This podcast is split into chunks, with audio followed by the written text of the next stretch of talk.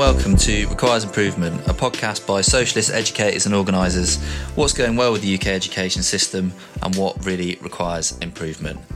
My name is Nick, and I'm joined today by Anu. Hello. And by Charlie. Hiya. And by Lauren. Hi. And by Lee. Hi there. Today is wind day. Yay! First wind day I've ever experienced. You can hear it outside.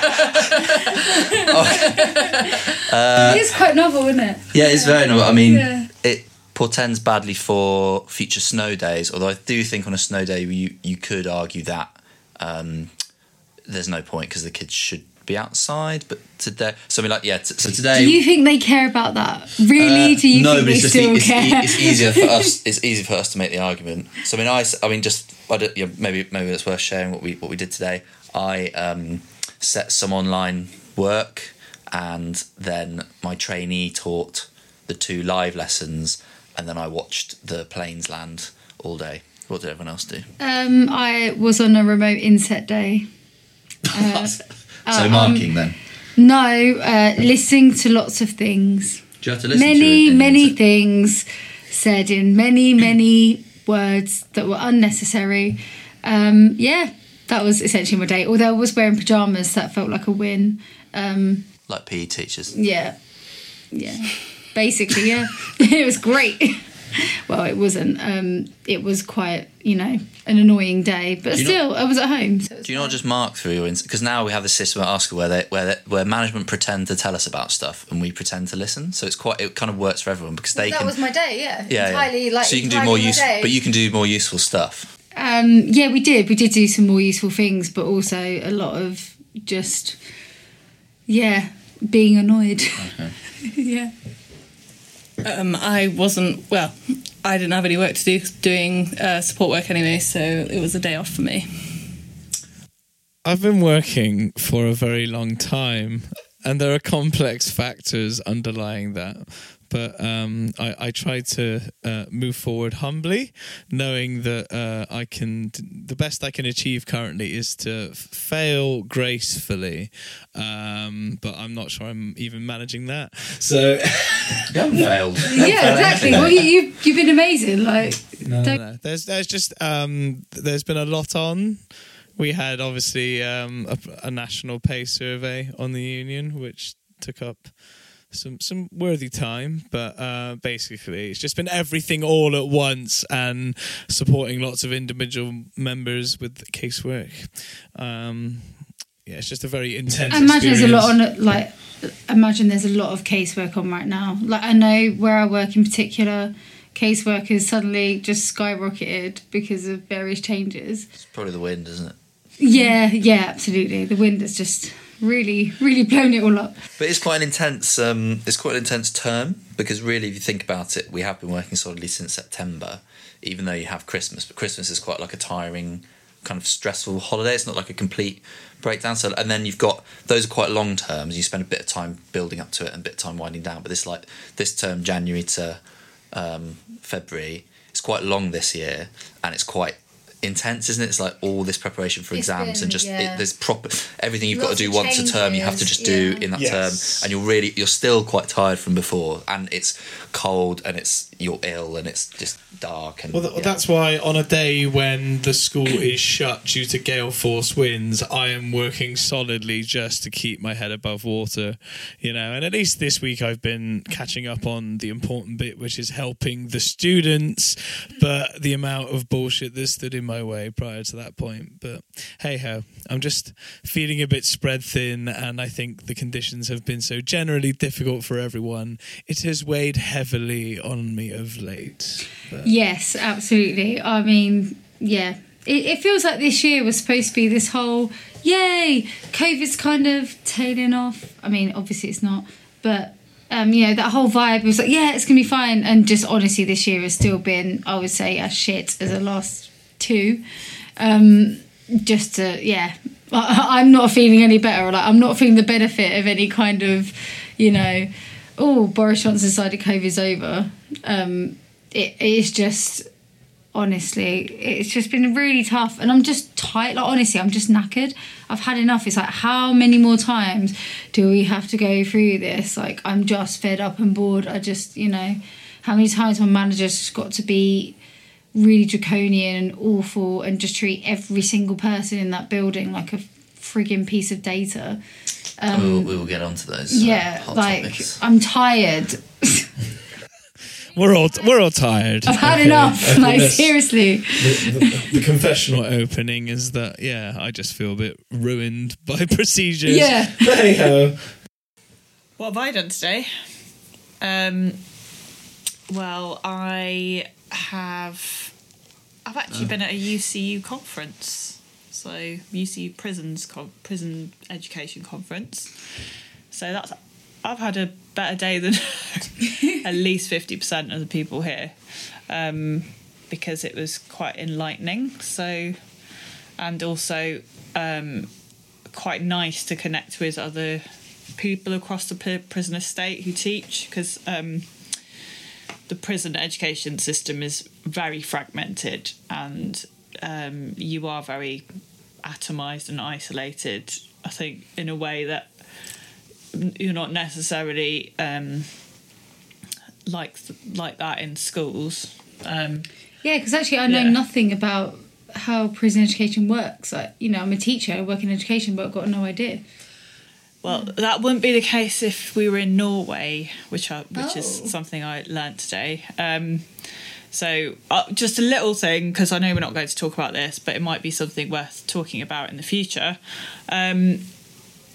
All educators in Norway do the same training, so there's one standard of training, and whether you teach majority in sort of the primary or equivalent of primary or secondary sector, or whether the majority of your teaching is in prisons, you do a percentage of your teaching in the other sector. Okay. So, for example, if I taught, 75% in prisons, I would have to do the remainder of my working year or day or whatever in a secondary school.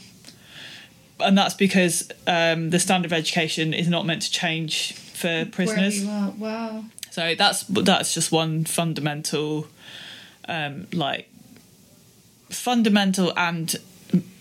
mental difference between here and there, which makes which doesn't make prison education the poor brother or the poor cousin of mainstream sectors. So yeah, that was really interesting, but I would love to talk about it another day.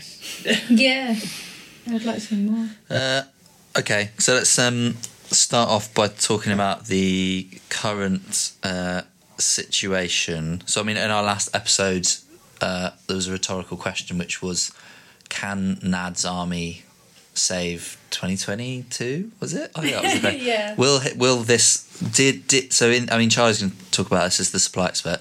Did a plucky bunch of underdog supply teachers save the education system this year so far?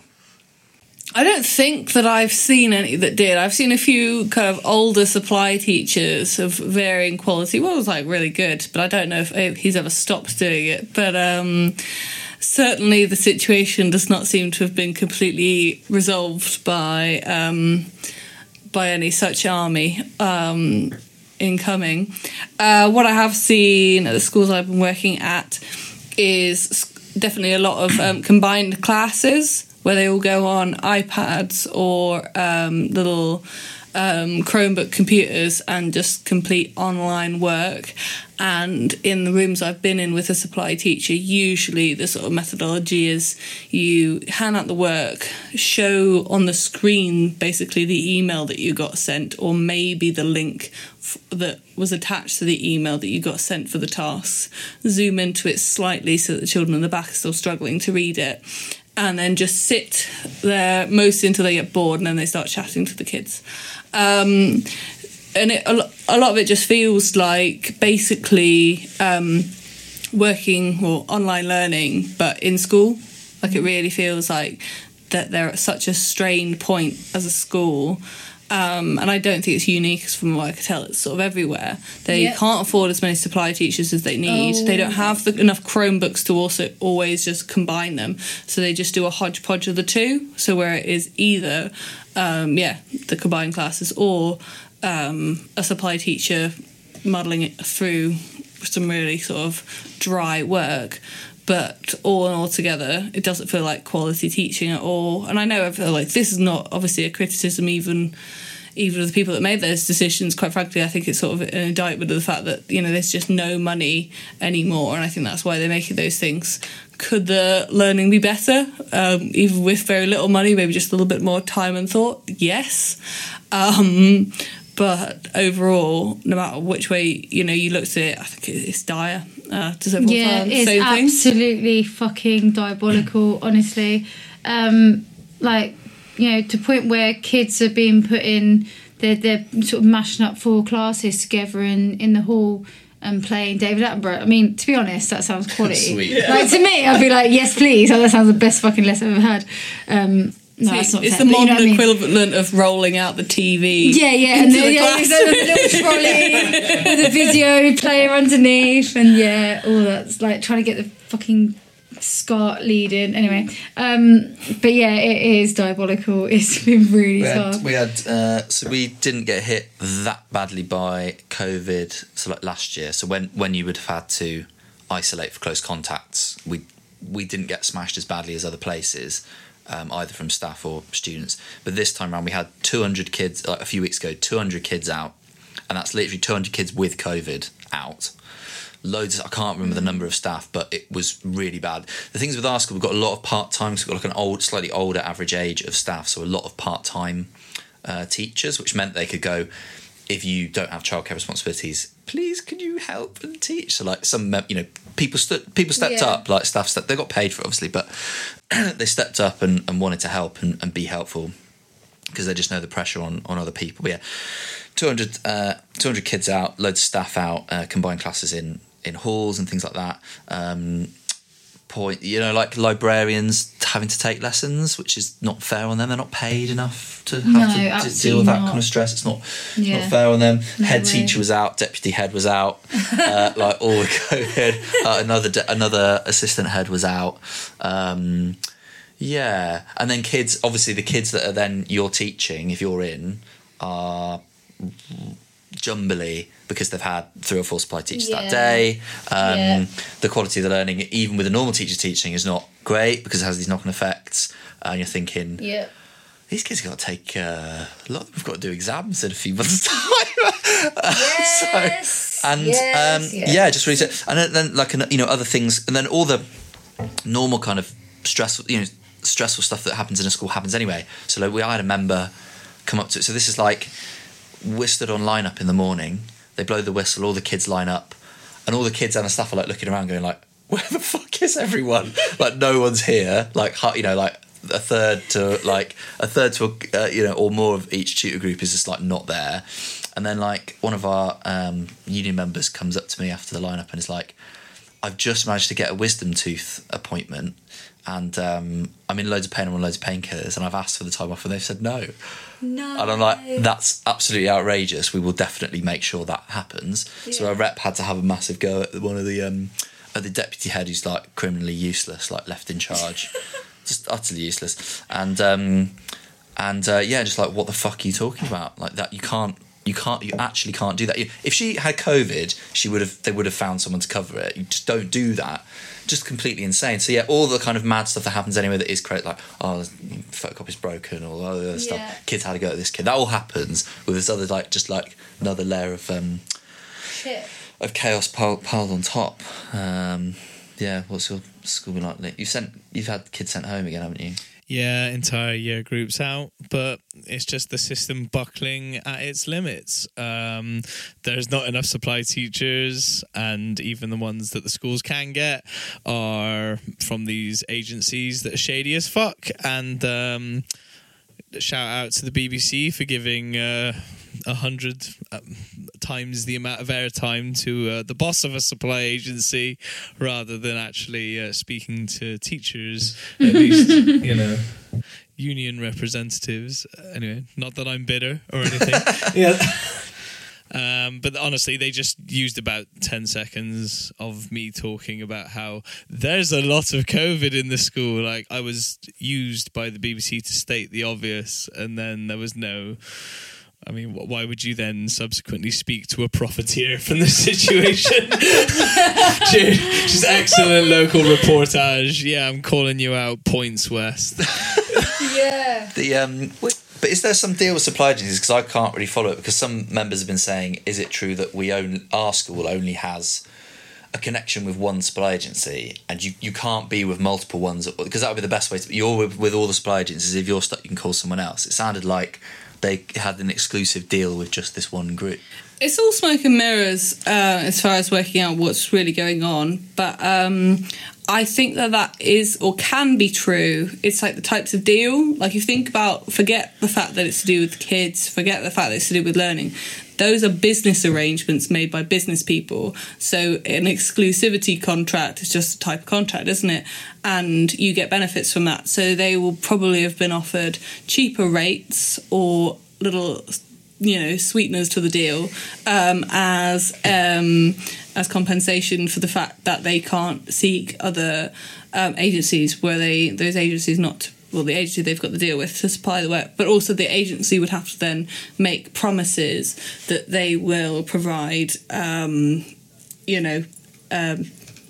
supply staff at any cost. That is the free market working perfectly, I think. I mean, I don't really understand it, but I just assume that is how things would work, because otherwise anything different would be communism, and that's bad. Don't you feel when you're at schools that everything's working perfectly, the free market is really handing us all what we want? Yeah. I wonder if most like multi-academy trusts will go the way of Western College, whereby the CEO also owns the supply agency that supplies the teachers.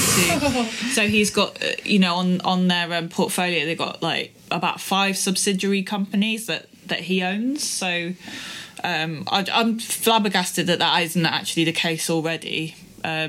But yeah, I was just going to... It's the point where that's what's flabbergasting, not that it's actually happened in the first place. No, of course, it's like, not that it's occurred. That's not what makes me... Yeah. No, I'm just... Like, the fact that it's just not everywhere. It can't be...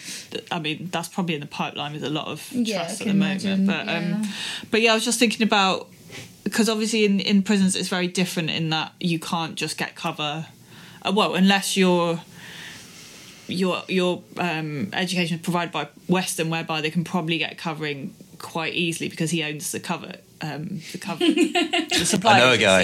It's me. They're on that pipeline. Yeah, so like security and vetting. Yeah.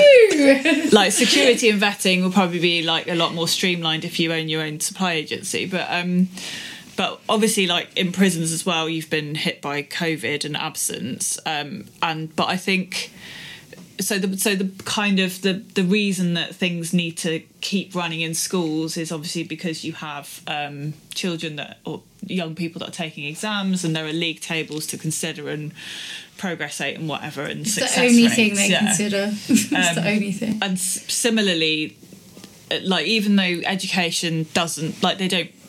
No one at the top cares about whether a prison is going to come out with a qualification. But what they do care about is that they've paid money to these providers, and they want to get value for money from their contracts. So it's so you're having things like Nick said, like people that aren't qualified to do certain jobs having to do them because the staff member's out. But I've also heard of in prisons where the teachers of functional skills are teaching in the same class, they're teaching entry level learners, so that could be like entry 1 or 2, alongside in the same class, trying to get them all through alongside like level 2 learner.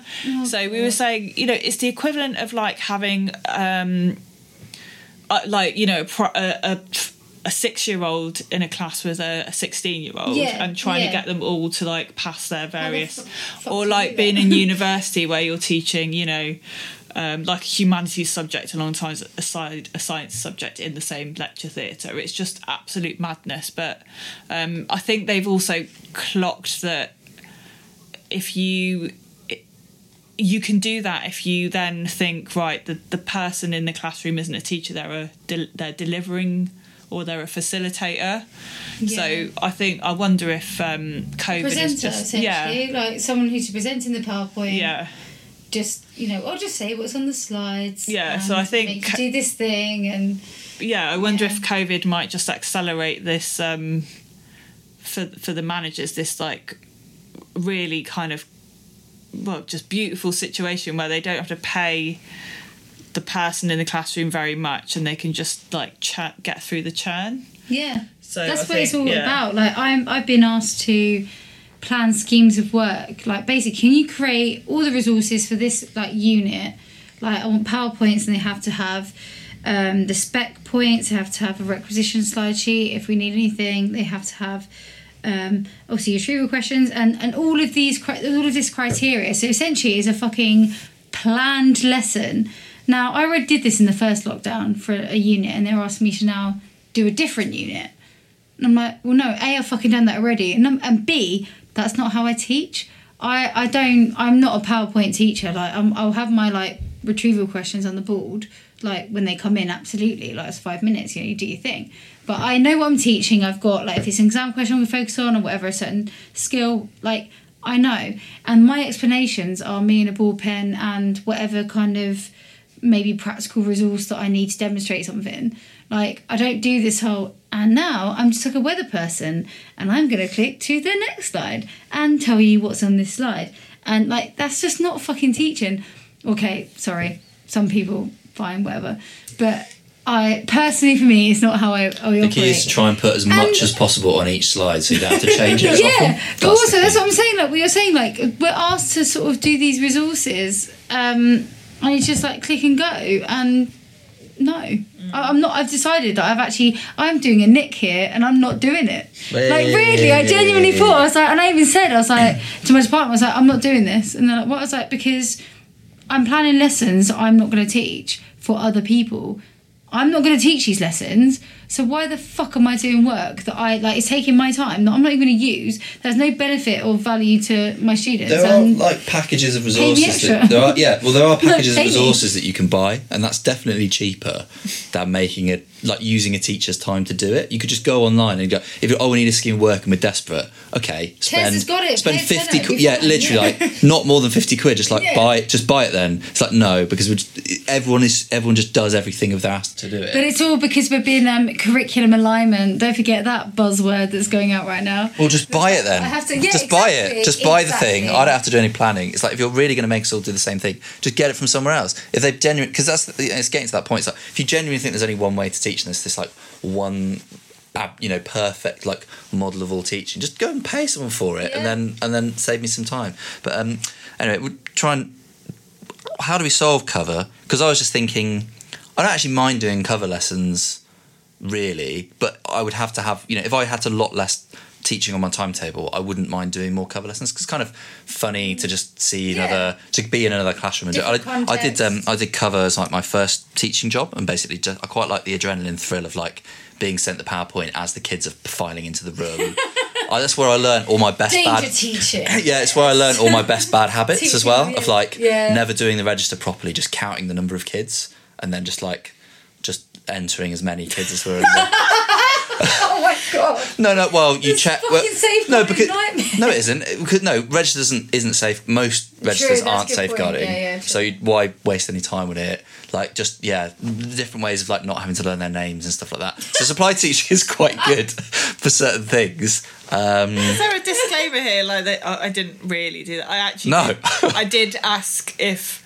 You know, Adrian was in instead of guessing. You just look at the lessons earlier in the day, and if the kids have been in all day, you just tick them in.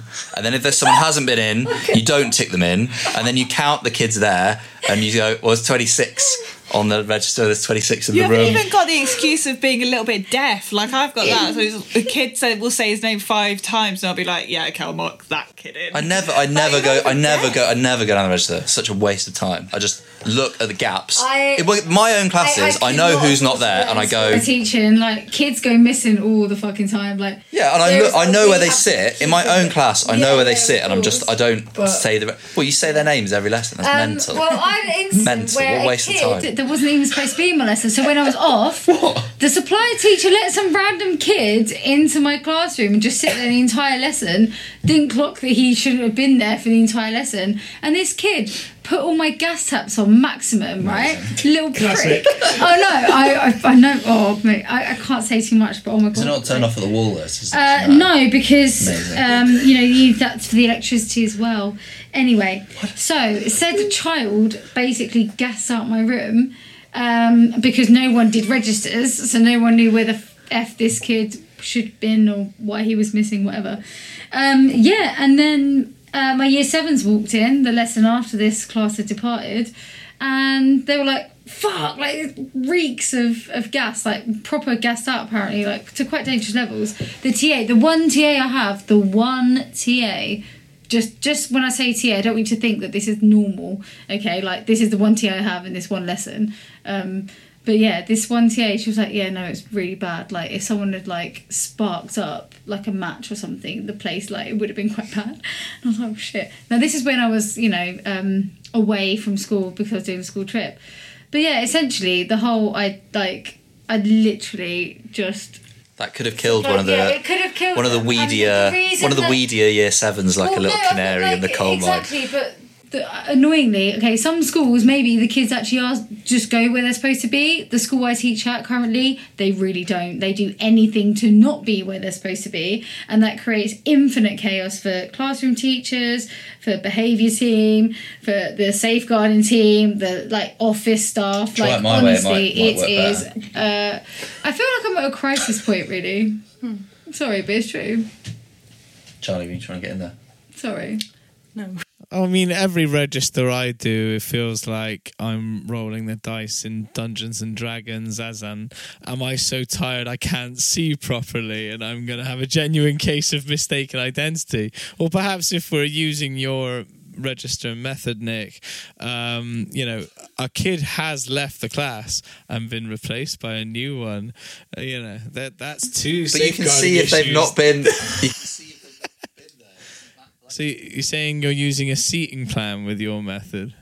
If it's my classroom, do not read the names out. That is a massive waste of time. No, what are we talking about? If it's a supply lesson, then I don't have them very often now, so I can waste the time by like saying the names and go through it in loads of detail. But previously, if you're sat in the room and like the kids are like filing in and you're having to like get the thing on the board and stuff, then and it's like period 3, which is not a statutory requirement to register them then anyway. No. You just look, are they in on it's trust me, it's fine.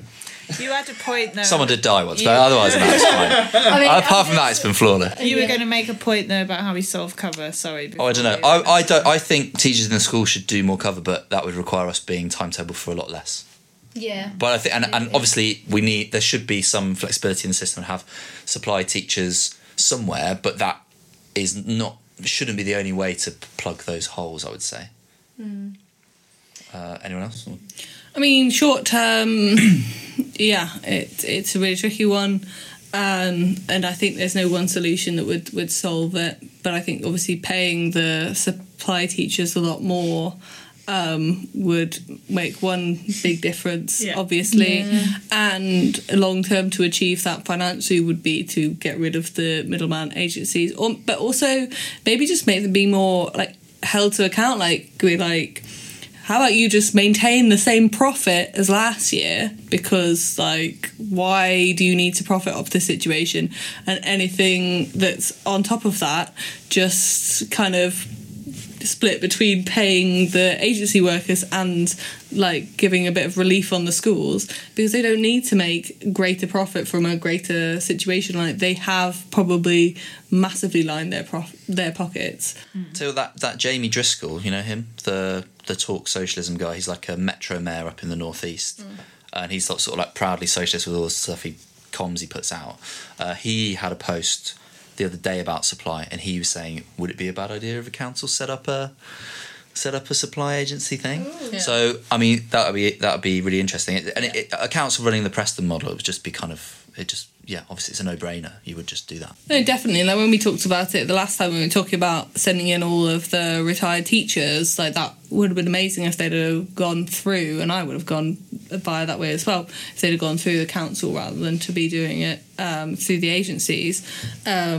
That would have been an amazing setup. Like you said before with the connections or the exclusivity deals that agencies have, I think those need to be dismantled and said that it's wrong, because it does mean a huge blocker to any potential plan to transition to having local authority models or something like that, or basically a not-for-profit model of any variety, even if it was in the sort of interim or private business that's doing it. Yeah, but so long as they want their slight discount on how much they're getting ripped off,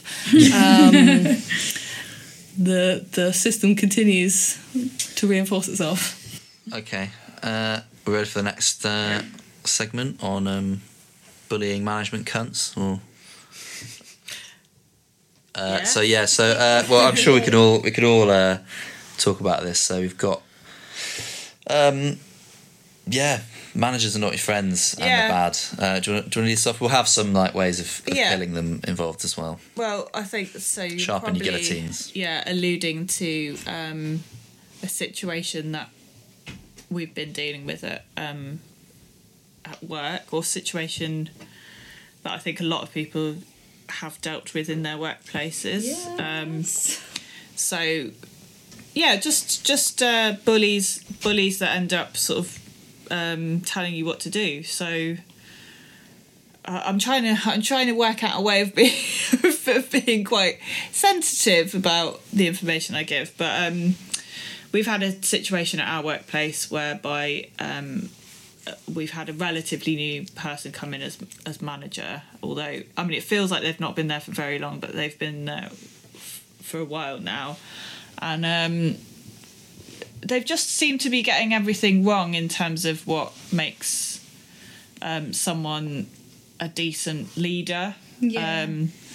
So you know, things like trusting your staff, like professional respect for your staff, treating your staff like adults, communicating in a timely and appropriate manner, transparency, and ultimately all these things affect your workload, which I think then increases the stress levels within your department. So one thing that I would say is really good to do is to really become au fait with your HR policies. So obviously other than join a union or be in a union and collectivise. So that's one thing we did straight away when we realised that the workplace was becoming quite toxic, was just, you know, myself and another colleague just were like, right, how many of us are in a union, or how many of us are actively engaged in the union? So within the last couple of months, we've got, I mean, everyone in our department, staff team, we're a prison, so we're not that big, but everyone is unionised, including the main administrator. Oh wow! So librarians, to all teaching staff. We're all in a union or the union now. We've got 3 reps, myself included. So we've got a health and safety rep, and then 2 other general reps, because I think sharing that load is obviously going to be really helpful in that kind of intense workplace. But also we're all quite on top of what HR are about. So, I don't know how much to say, but I think the key to actually where we are now, which is we're kind of fighting to get some accountability for this very poor manager. The key to it has been talking to each other. and constantly sharing experiences, but also being quite vigilant about writing stuff down. Yeah. So diarising, keeping, just keeping records of everything that we feel and know to be wrong. So anything that we know is bullying, harassment, or just general incompetence. This is probably the biggest thing that we found, is that that this, you know, there's a lot of incompetence at the top, and that comes from not actually knowing what your staff does. Having no idea what goes on. Our manager has no idea what we do day to day, has no idea what tasks we're doing, how much time it takes, and what it means to teach, really vulnerable men who live in a cell, you know, like 300 yards away from where they go and learn. It's just like absolute madness, the kinds of things they think that we have time to do as well. So I've spent quite a lot of time recently, you know, chasing at someone's immigration status for them. You know, I'm an English teacher, because not only does... And my manager won't take that into account when I have to say why this particular person, you know, is late or behind deadline with a piece of work, you know, because they have to report everything back to the governor. She has no idea that half of us are trying to, like, get in touch with housing agencies for our staff, for our learners, or, you know, someone desperately needs a pair of glasses because they can't read what you're giving them to do, and, like, you have to find out how you get them a pair of glasses, you know what I mean? Like, so... And that's the pastoral side that they have no idea about. They also have no idea about teaching. Like, actually how it sadly works, and what engages people. Or... I think just really, really being quite brutal and brutally honest and putting it in writing that you've got no idea what happens here. That's something that we've been also noting down and diarising. But so I'd say, like, it's not, although it's been really tough, it's also been great that as a staff we are all, you know, together on this. So, but yeah, I would say they're the kind of key takeaways with a bullying manager. It's like really hold them to account. In minute detail as well. If they don't know what they're doing, then you'll catch them out sooner or later, hopefully. Yeah. Touch wood. Yeah, we tried a lot. You ever had a bad manager, Lauren? Honestly, I can't, like... Oh, God. Like, honestly. Same shit, different place, basically, like... So it's all teachers' fault. So what is the name of for the listeners, Lauren? What is the name of that brand? I can't say it. So if you subscribe on Patreon, we will give out all the full names and addresses of all the managers that we've talked about. Absolutely not, because I'm gonna slag them the fuck off. So I'm not gonna mention them. But it's a lot about just having zero trust in your teachers, treating them like children. Making sure that it's almost like cult-like in the messages they send you. There's all this weird, like, collective cohesion in the exact wording that is used by SLT. Like, whoever you're talking to now, they all say the same things in the same ways. Like, do you know what I mean? It's like, oh, well, the trust believes at this, and thank you so much for working so hard for the trust, and blah, blah, blah. Like, it's really weird. Like, it's starting to become quite sinister. So there is that. It has to be done like in an anonymous fashion to be in keeping with what you've said, though. But there has been some wins, hasn't there, by the unions? There have, just be absolutely. Very vague about that, but successes have been achieved recently.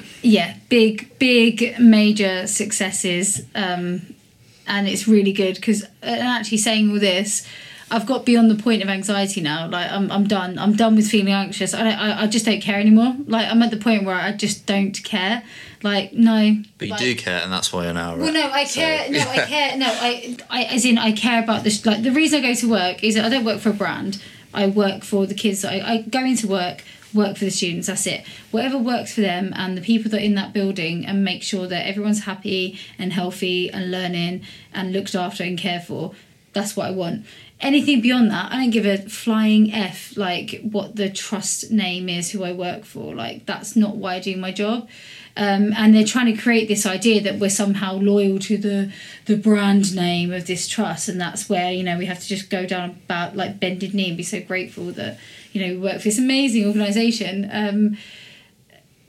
I'm just done with it. And I've got to the point now where... You know, I think there's two ways you go, you know. It's like a little ruler, in it, like the kids in my room constantly playing with those 30-centimetre rulers. And, you know, they'll bend them back so far, and there's two ways it's going to go. Number one, I'll break, or number two, I'll just snap back and fuck you back in the face. And that's where I'm at right now.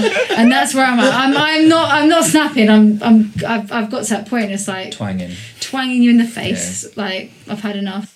Yeah, when management beat you down, you just twang back up. Yeah, and that's what's happened. I think that's kind of what why we've had this like really so far successful collective action is because we've got to this. Either the ruler's going to snap, or you know someone's going to get twanged. Point. So, twanged out. Yeah, and I think like obviously there are loads of benefits. To teaching in a very small staff, because you are constantly talking every day and you have the space to talk to each other, which I know is not the same in schools. But I just want to give a shout out actually to my colleague Jenny, who's become, I think she has listened to quite a lot of Requires Improvement, and is, you know, like we chat all the time. So I think stuff like this, even though I've probably only got Jenny to listen to it, but I think stuff like this really does help people to see beyond, like, yeah, but I love my job, don't I? And I love what I do, and I love the learners, and I love this, and actually, you know, and not every day's not so bad, is it? And, like, actually see the bigger kind of systemic problems here, because listening to... I often talk about now being in prisons and like, oh, I don't have any of the same issues as you guys. So I feel a little bit like, oh, you know, it's much harder in schools or whatever. But actually, it's exactly the same. It's exactly the same. Yeah. Everything that you've said in terms of how management and CEOs view your students and how they view you and the sort of... you know, what they're expecting you to do in very little time and the standards you're expected to keep to, the accountability measures, like it's all just... Like, it's all the germ. Yeah, it's all the same. We still haven't talked about the germ on the pod yet, but we need to. But yeah, it's the same forces, isn't it? Yeah, and I think, you know, I mean, there are obviously like real problems in prison education because it's so fragmented and like privatised. But again, you know, we've got that with like academies, so it's it is, I think, really good to get everyone together, to get them engaged in what is going on with this, like these hierarchies and these levels of worker, and see beyond individuals. So that's been another really good thing that's come out of actually us all being treated really, really fucking badly. Yeah, everyone's had enough. So they cry goodwill, but it's like you can't now ask for our goodwill when you showed us none, and actually you've upset everyone now, and now this is time for our Lee. What, but the thing is though, you know, if you stand up against the bullying manager, aren't you a bully? Lee, what have you got about like reactions from management to people standing up for their basic rights and dignity? Indeed, colleagues who feel bad because they're like, well, am I becoming the bad person now because I'm trying to better my work situation? I mean, where to start? Okay, I will start with a positive note that one of the privileges of the role that I do 2 days a week for the union is that I get to watch things change when people realise their strength and they come together, right? I look for those opportunities, and sometimes they can feel very few and far between, but it's, you know, when you watch people like take ownership of their workplaces, even in some notional but like very like significant to them way, it's you feel like you can see them, the secret formula working, whereby things can be pushed back, but it's happening in isolated pockets where you'd hope to see it in a much more overt mass way. But there are inspiring stories out there. Anyway, yeah, don't let the mind games get to you. I know that's easy for me to say because I'm regularly haunted by demons of self-doubt. We're in a mind labyrinth. Yeah. But honestly, of all the problems that education workers have to put up with currently, I think management's feelings are some way down the priority list there. Doesn't mean you're uncivil, doesn't mean you're provocative, but they're going to say that about anything that you do. So don't worry about perhaps trying to appear in a certain way to them. It's wasted energy. And I let the members do the speaking, you know, in any kind of organising. Like, it's not me. I don't think of myself as a gatekeeper of union activity. I just give people advice and... lighter fluid. Yeah.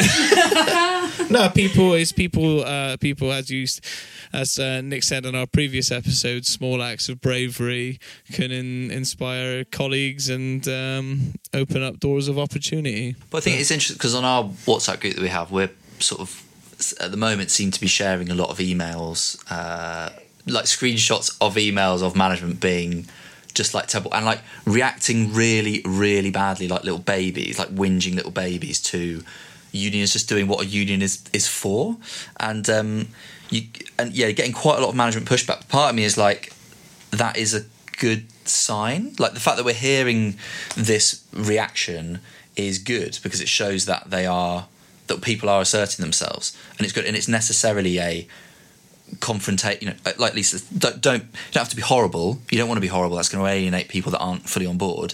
But at the same time, everything you do that is successful will cause a reaction, and that's why there's this inoculation step is quite key when you're talking to your members. It's like, what do you think they're going to do next? They're probably going to be horrible, aren't they? Yes. And then they're horrible, and then it's like, well, I told you, and that is kind of the nature of the relationship. Like, oh, I thought we were nice. No. It doesn't matter.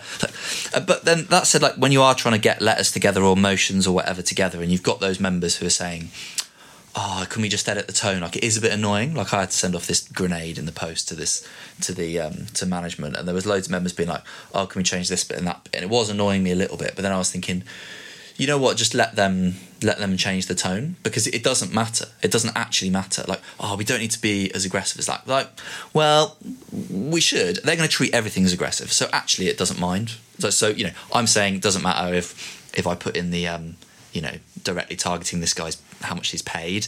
And members saying, oh, we're better than that. It's like, well, all right, fine. He's going to react badly, whatever we do. So yeah, fair enough. They can tone down the language, whatever. Like as long as the action itself is substantial and you have like mass member support. Yeah, that's the biggest thing. That's the important thing, really. Okay, so we dealt with the. Is there anything else on terrible managers? Oh God, there's so much. I had one story to fit in. So a local school, which is like, I think, is it a good place to work? As I'm talking about, like. I think some people like teaching there, although it is pretty chaotic. It's the school in the city that we're in where they have the most, this makes it sound bad, but like the most like ethnic diversity there. They have a lot of, it seems to be a school where they kind of, they take more kids from sort of difficult backgrounds and refugee children and stuff. So it's like very kind of wide like ethnic makeup of the school, which doesn't make it, that's not the reason why it's bad to teach in. The reason why it can be bad to teach in is because you've got this... well, you've got like, I think it's 40% ESOL or something. Yeah, so there's no... It's the complete lack of resources to do what you... high needs, low resources. Yeah, high needs, low resources. And then also like management on top, they're obsessed with a kind of whizzy corporate style to everything, which is completely stupid. But basically... Yeah. Bad behaviour that wasn't really being dealt with properly. And basically what happened was management... went away over the summer and they read a book And then they come and they do a presentation about the little book they read. It's like, oh, they really think, they love this job. They read books and they think about the things they're going to do. And as this teacher was telling me this story, I was like, was it Paul Dix, When Adults Change? And the book, basically, because at my school, management read this book and then took away our behaviour system, and the school went to complete bedlam. And the same thing happened at this person's school. Now, this book, I don't think it is that bad. Like, the stuff I've heard about this book, like the things I've seen that actually come out of it are like quite good. It's like, oh, school should be about relationships and yada, yada, yada. This is what's important. But what management do is they read it and they go, hey, if we just get rid of the behaviour system, then maybe things will work. And so what management did is they got rid of the behaviour system at this school, and they said, let's replace the behaviour system with one side of A4. And I think they got everyone into a big meeting room for this, and they're like, one side of A4, turn over the piece of paper that's under your chair, and on the side of A4 it just said, good vibes only. What? This is not a lie. Joking. I'm not joking. This is completely true. I didn't know she was being sarcastic. No, it's true. It just said good vibes only on this one side of A4. And of course, that went really badly. Complete chaos. Now, like as there is in a school that is in complete chaos.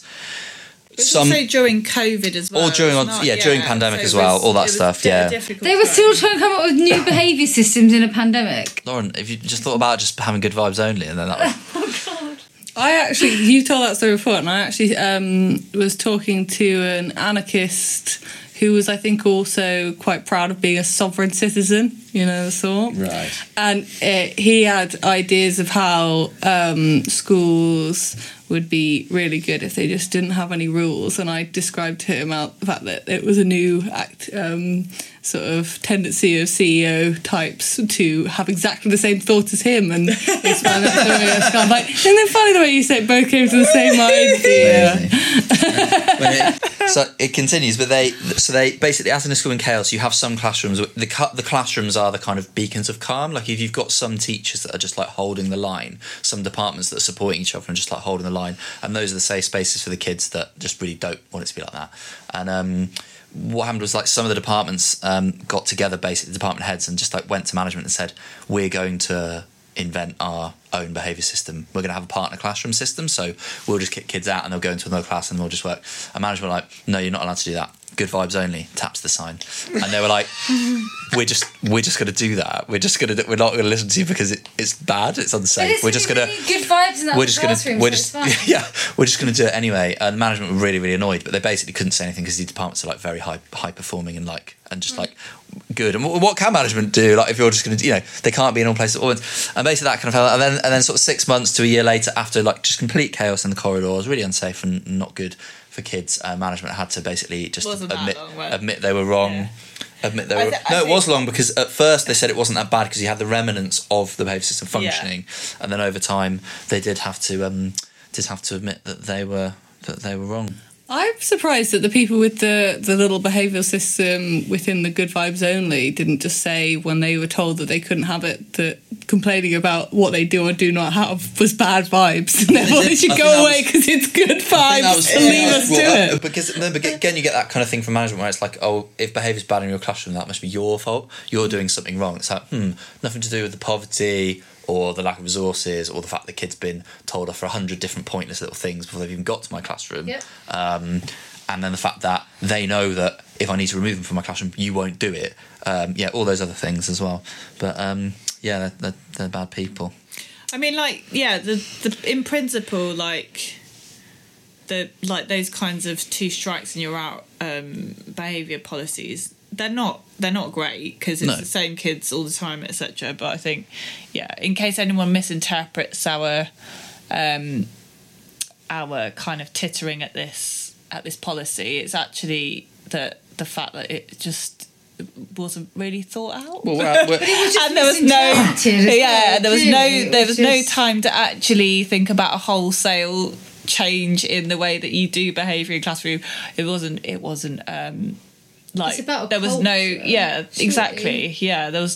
of that. It just was another like guy reading a book who thinks he's just solved solved everything, even though he had no idea what goes on in a classroom again. Yeah. But he read a book, Anu, remember? Yeah, I know. Yeah. Like, fair play, he can read. Come on. The behaviour systems in schools, in secondary schools, having worked in them since September, they are whack, they're crazy, and the sort of dynamics that they create between the kids and the teachers is just weird. Like, you having normal conversations with kids sometimes is a battle because they've got so many barriers that are to do with how their behaviour is already, they're worrying it's being perceived in a negative light. If they're slightly off task, you try and talk to them about it and how to help them, you know, get stuff done, not get in trouble. But they are poised to have a fight or lie through their teeth, and you're just kind of like, it's all right, mate, it's all right, we're going to be fine, just calm down. Yeah, I mean we are basically abolitionist as a podcast, but, you know, again, it's not, we're not like saying harsher behaviour systems now, but there is a time to do those things. And you also can't have no behaviour system when the relationships are shit and there's no funding and you've got 30 kids in class. It just wouldn't work. The point is that you get to a position where the state will wither away. There we go. That's some proper. The idea is that the RTL will simply wither away as a bourgeois distraction. Will be smashed, and then it will wither away because we smashed it. Okay, so next segment is to talk about a podcast that lots of the people are talking about, which is the Trojan Horse Theory podcast, is that what it's called? So I've listened to it all. Lee's listened to a bit of it, and the others haven't really listened to it. No. But we were kind of requested to cover it on Twitter because it has links with education. And yeah, it's just like quite generally interesting. So I'm not going to put in loads of spoilers, because obviously people still want to go and listen to it. But there's a few things that I will just say that happen. Now, if you really don't want to hear anything that comes from it, then just go and listen to it first. But to be honest, we're mainly going to talk about the kind of school-linked things in it. But it's so dense and, like, so many different little procedurally type things that even if you listen to this, it probably won't ruin it. It probably will just help with you understanding what the fuck's going on. But basically, the Trojan Horse letter is this infamous letter in, was it like 2014 or something? Ish. Yeah. Where it's this letter that is basically a renowned hoax, completely made up, where the accusation is that this Muslim school governor was trying to set up a way of, like, infiltrating schools with radicalised Islamists to go into schools and completely change them. The letter's, like, really obviously a complete hoax, but basically the journalists didn't really look into it properly. The local councillors didn't even really look into it properly. And as a result, it's kind of ruined loads of people's careers in education, but also the government picked up on it. So Michael Gove, the Secretary of Education then, picked up on it. And this letter and the cases around this letter were used to strengthen up the prevent agenda in schools. We used to push the British values agenda type thing, to push that into schools, and also as a kind of, like, direct result at this school, like, after, so it's like a Muslim, Pakistani Muslim majority school in Birmingham. They had really, really bad outcomes for the kids.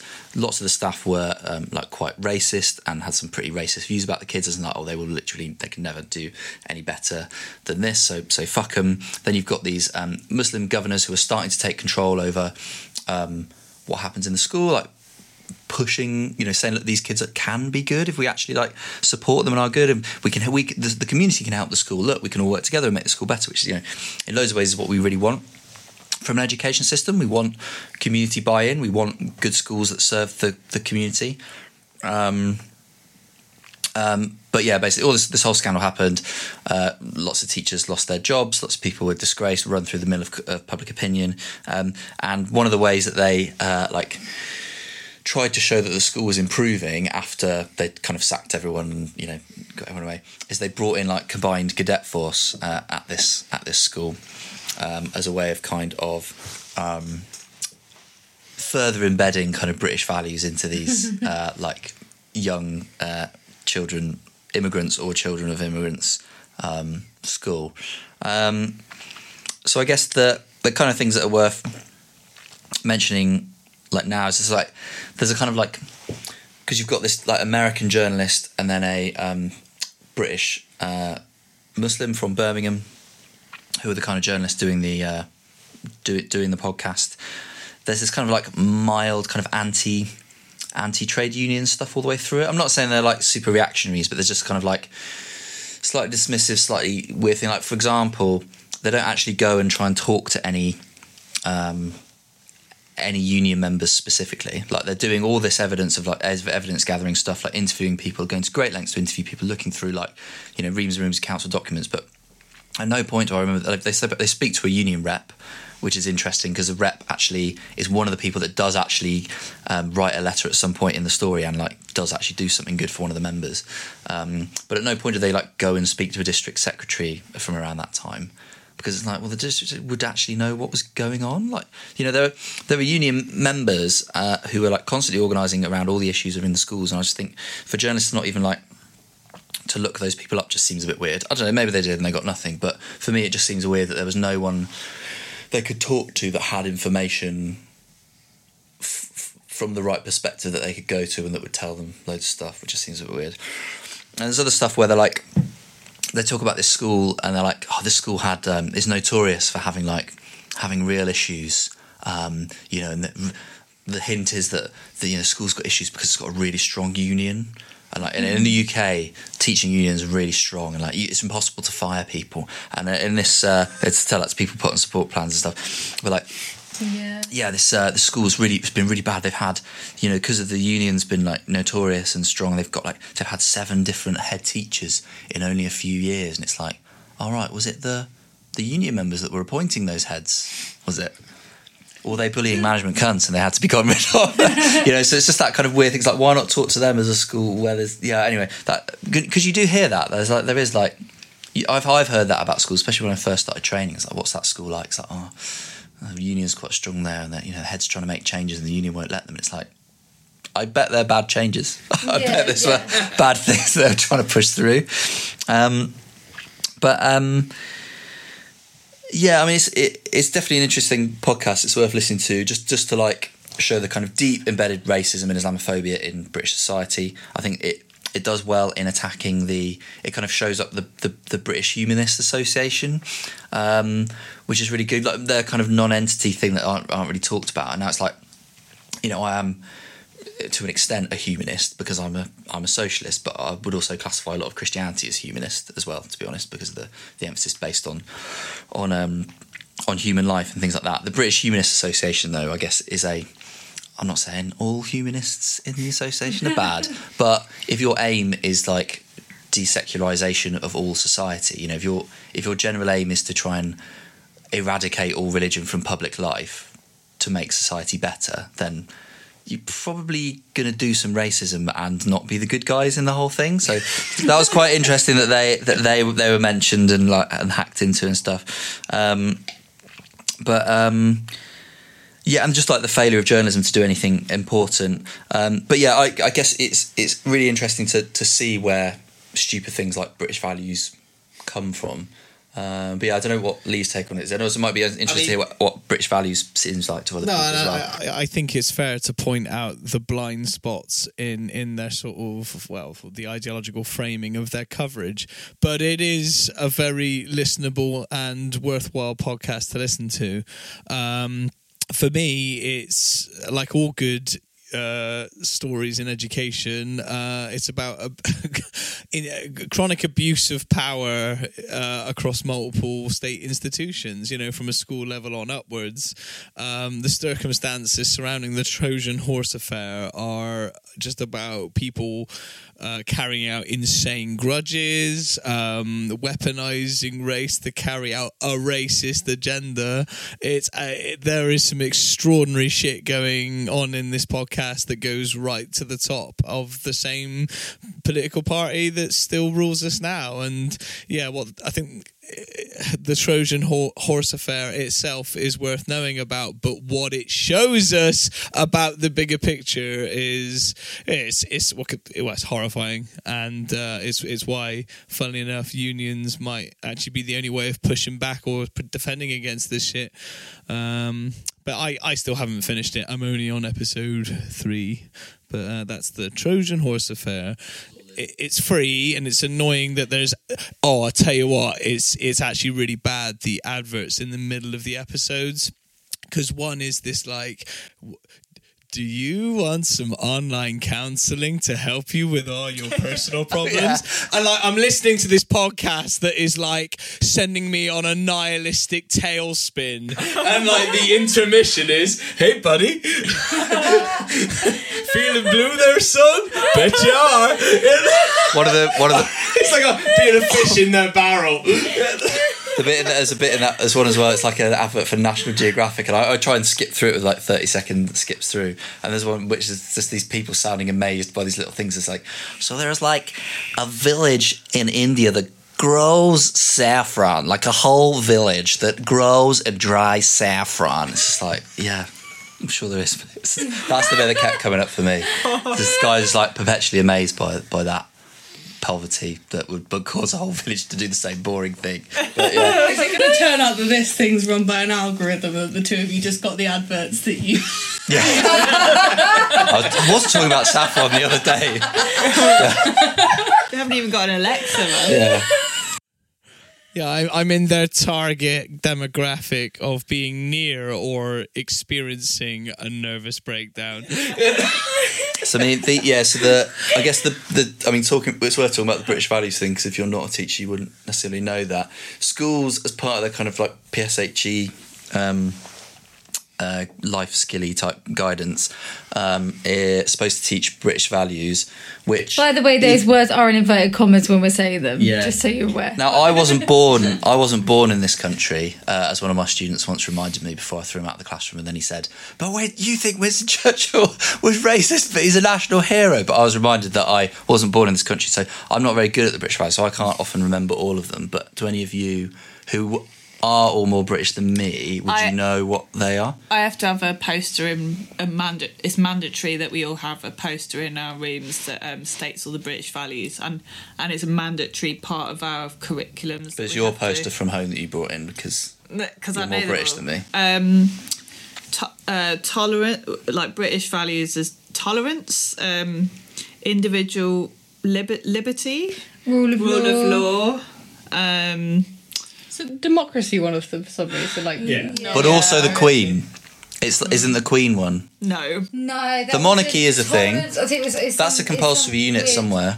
It might be a unit in like that you have to teach as part of British values module, but it's not one of the...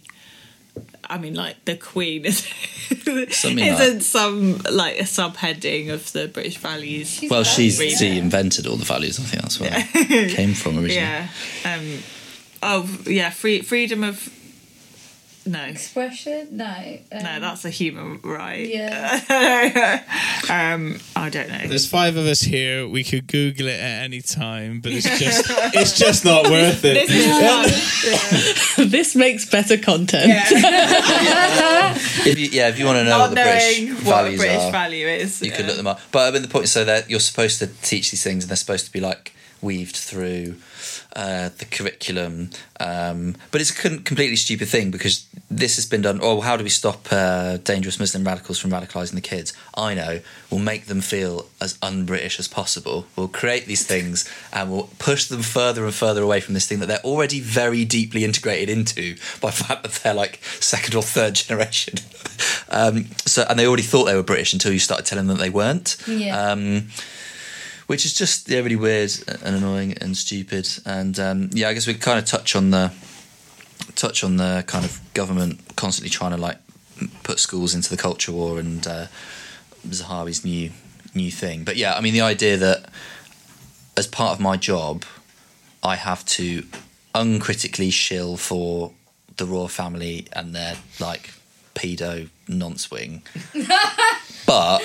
confirmed. But if I accidentally said something like, I vote in elections for this person rather than that person for reasons which I think are true and not just like matters of opinion, then that could possibly get me in trouble. I do all those things anyway. I'm not cautious about those things. I don't think anyone else should be, to be honest. But yeah, that is just kind of slightly mental thing. Or the idea that there's like some kind of rule of law, again, when you've got pedos, where you've got police sharing WhatsApp groups where they're saying the most fucking outrageous, insane things. The idea that you couldn't like have an opinion like maybe there should be fewer police is crazy.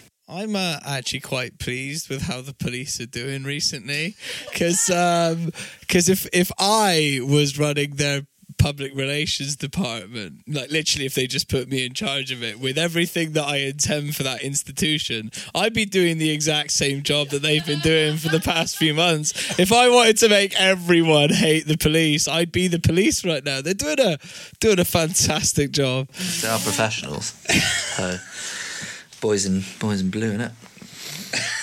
You know what's weird? One weird thing about the police that links with schools, I have actually talked about that before, but it's the fact it's the only part of adult society where women wear ties. So kids, we have talked about this when we did uniforms. We did. Yeah. Sorry, it may have been cut for good reasons. And then we cut a bit of it. Oh, anyway, yes. Anyway, fine, never mind. So, but anything else? We can tell that joke now, though, because... No. I don't think we should. Subscribe to Patreon and we'll OnlyFans and we'll send you naked pictures and jokes about public executions. So that the police carry out. True.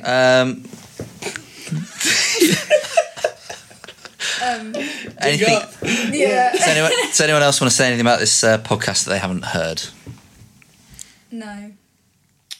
You can. I mean, I'm interested to hear it, but yeah, no, yeah, it's quite good.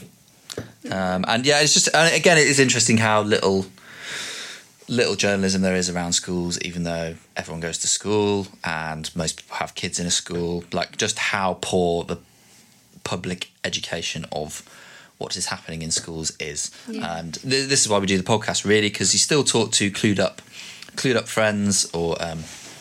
Generally clued up people who are people you go to ask for information about loads of things and people who read more than you and stuff.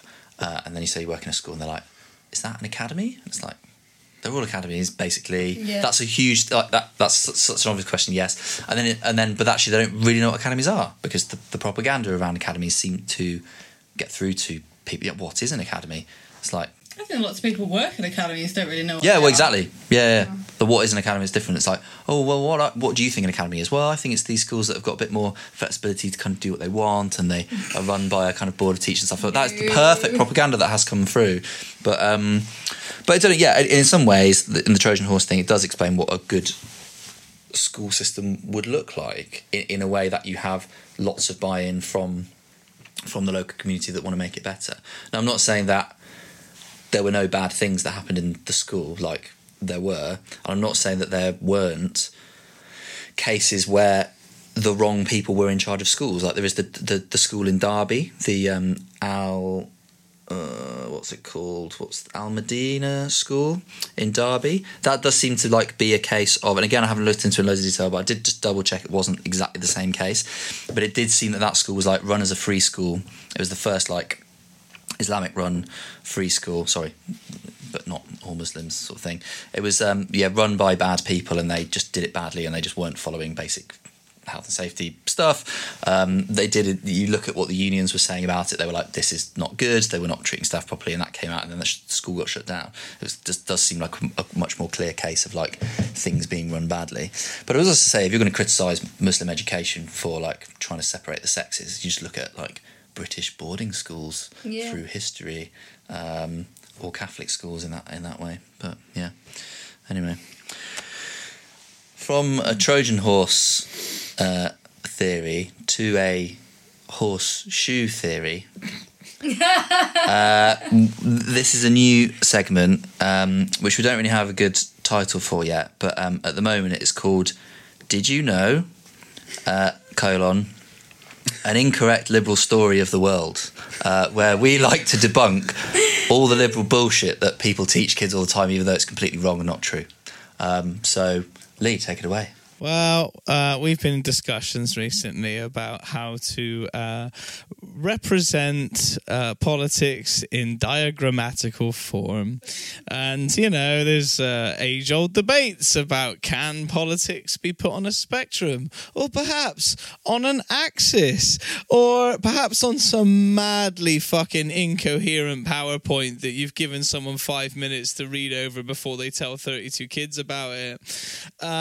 One of these recently we encountered some resources about extremism and how, you know, in whatever direction you go in politics, careful now, don't be too extreme or you might end up at the wrong end of the horseshoe, and they're both bad. One is communism and the other is genocidal fascism, because they're the same thing, folks. Even though they were at war with each other, they fought each other. Both ends of the horseshoe, they almost meet in the middle. What has 4 legs? A horse. Your ideological horse is in the middle of the lane with its 4 hooves distributed equally astride in a rectangular format. It's a nonsense bollocks idea to actually make an excuse for what the real mainstream function of opinion is. It's to drag you from the centre to the right. Most of how everything is framed in bog standard education resources, on the BBC News, out of the mouths of well-intentioned but ultimately quite stupid moderates, is designed to stop you critiquing society. It's designed to disempower you. It's designed to make sticking up for yourself seem weird or caring about anything really fucking like, you know. And I've always had this sort of blog from a website called Media Lens. There are a couple of Buddhists who do like critical analysis of the news, and they Buddhists. They hone in. They hone in on this one episode of Only Fools and Horses, right? Where Rodney decides he's going to become a Marxist revolutionary. He suddenly starts spouting off about the workers and caring for the people. But the lesson of the episode, the culmination of the plot, the denouement of this dramatic device is that Rodney wasn't, in fact, a communist. He just needed to find a girlfriend. And then he stopped being a communist, because who would do that, right? Only Fools and Horses, they're just like you. Well, aren't we all only fools and horses? I mean, whom amongst us? So we've got a bit of a problem only with... Only Fools and Horseshoes, there we go. That's the title for the thing. Hmm? Only Fools and Horseshoes. Okay, nice. There we go. I'm writing it down. I knew we'd sort it. Well done, everyone. I mean, look, anyone who tries to posit some kind of one model for how to see politics is instantly suspect and should not be in anywhere near a classroom, never mind anywhere near informed debate. So, Talk more about your point. It was the same when we were getting ready, was that if you try and... It actively confuses children. Yes. And they bring it up at times. And it's just like... Imagine trying to understand the world if you think the communists and Nazis are exactly the same in all ways. How could you possibly understand the world? Yeah, it's disempowering. You will come away from that just so confused. You're just going to go on to get played and misled about the fucking way you can see the world. It's pernicious, and that's why we are slagging it off on our podcast. Mm. And even just the way the logo is designed, because like the fact the horseshoe is upside down, because aren't horseshoes supposed to be on the wall with the trough? Like at the bottom, so it's like a bowl, not like a... It's supposed to be on a horse. Yeah, okay. But like the point is, when people put horseshoes on walls, you're not supposed to let the stuff fall out the bottom because it's unlucky. Now, the one that I saw on the PowerPoint was the exact opposite. So the top, the centrist bit was at the top, so the curve was at the top, and the sort of ends were at the bottom, which is the exact opposite of how it's going to be. So it's still, like, even the way it's upside down and wrong, number one. Number two is the fact that by making it upside down and wrong, what they're trying to do is put centrism at the top, as though that's somehow how good. Look at centuries on the top and they all fall away down to the bottom. Like, all of it is... Yeah, it's not even a real horse. Yeah. But I'm thinking about the image, like, because Leo was saying, how can you understand the world if you saw it? And I was thinking, like, from a visual point of view, like, even just what it says to you visually, we don't even understand it. Just like, this is good and this is bad. Like, it does... Well, I like the idea of... it's like, have you seen that documentary called American Factory? Well, there's Americans in a factory and they're trying to unionise and then they're union busting, and there's a PowerPoint that management have made. And there's all these Chinese workers that come in and they're trying to get them on board because they have to have a union vote. And management basically make this PowerPoint, which is a diagram between management, workers, the union. And they're like, as you can see from this diagram, the union gets in the way of effective communication between the management and the workers. And it's like, you've just made that diagram yourself. Like, yeah. It's like, as you can see from this thing I've just made, yeah, that's what my point is proved, and it's really wrong. Yeah, and it's the same. Yeah, it's like, as you can see from this horseshoe that I drew and put the points onto, these two things are exactly the same. Yeah, and they're bad, and they're the bottom. They're the bottom of the pot. Like, it's just, it's all, it's... But it's my line on these things is like, because obviously... you do want to protect yourself. You don't. I don't want to trick the kids into agreeing with me. Like, I want to show them what the world is and them to realise that I'm completely right about everything. So, and also, like, if you push on someone too much, they're just going to do the opposite, especially if that person's a teacher. So my line with things where people are a little bit like, oh, you know, we're not supposed to indoctrinate them, sort of thing. My line is, okay, I'm not going to force them to believe what I believe, but I'm not going to teach them anything that's not true. Yeah, I'm not going to teach them anything that's not true. Yeah. And you can say that, again, if someone's being, like, uncritical and kind of crap and they're saying, like, here's the horseshoe theory, oh, it's just the easiest way of teaching. It's like, it's not true, it's not true, it's not true. Here's some reasons why it's not true. Here's a better way of doing it. And they'll have to give in. And that's why I'm ultimately not that, like, massively worried about Sahari writing this, whatever, 45-page report of, like, things you are and aren't allowed to say. So ultimately, I'm just going to keep saying the same things. And ultimately, management is still cowardly and they resist you doing the right things on Black Lives Matter and education stuff. But some stuff is true and some stuff isn't to an extent. And I think we should just try and hold to that. And also, the kids can tell what you think. And if you try and hide that from them, they tune out because they know you're being disingenuous. So it's far more empowering for them to just know, you know, up front what the teacher thinks, but then the actual lesson is work it out for your fucking self. You know, like, I'm not actually gonna tell you to think what I think, but if this lesson is worth any of our time, you might be closer to my position by the end of it. But if you're not, you're not. I tried. At least I tried. And, yeah. Something I'm quite proud of recently is that I did an hour-long assembly for Holocaust Memorial Week. I was proud of it because I was able to do the history justice as much as you can in an hour. I was able to signal complexity and, like, sort of try and draw together as many different ways that historians have tried to understand this event. But it touches on philosophy, it touches on what history is for, and, you know, I managed to shoehorn in some things that people don't often think about, but, like, even popular and, you know, accessible examples of the Holocaust in culture, like, you know, media products like The Boy in the Striped Pajamas, even to an extent when Hollywood has attempted to depict, you know, these you know, unimaginably horrifying events, when it's wrung out in the popular discourse, when, you know, for artistic license or for reasons of just not being very good at representing history, you know, that there is stuff that kids regularly access about the Holocaust that actually obfuscates the true extent of things. It often reframes the perpetrators, or is very a kind of perpetrator perspective that's being offered. Yeah, so I managed to get some of that critical history, as in the Holocaust was not any one particular experience. Depending on who you are, depending on when you are, it's going to appear as different things. To, you know, and I obviously made sure I accounted for all the different types of victims and talked about how if World War II had gone differently, the Holocaust was merely stage one of a much more horrifying plan. You know, I was able to get that stuff in there. Now, our registration periods are only half an hour long. So I went a bit long, editorial license. I'll try and make it shorter next time. But that's an example of where, like, I don't think teachers should be afraid of calling out bad history or false ideas or misleading representations, whether it's the horseshoe theory or whether it's reducing the Holocaust to a health and safety accident involving some Germans who were supposed to feel sorry for when their kids die in World War II. Yeah, anyway.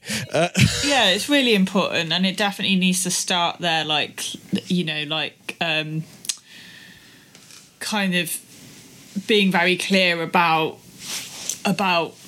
groups and the way people have organised themselves and, you know, like, yeah, the political landscape, because we have situations in prison now where you've got quite a few anarchists in jail, and you know, a lot of them linked to the Kill the Bill protests. And you know, I've got colleagues that are like, oh yeah, he's in jail because he's an anarchist.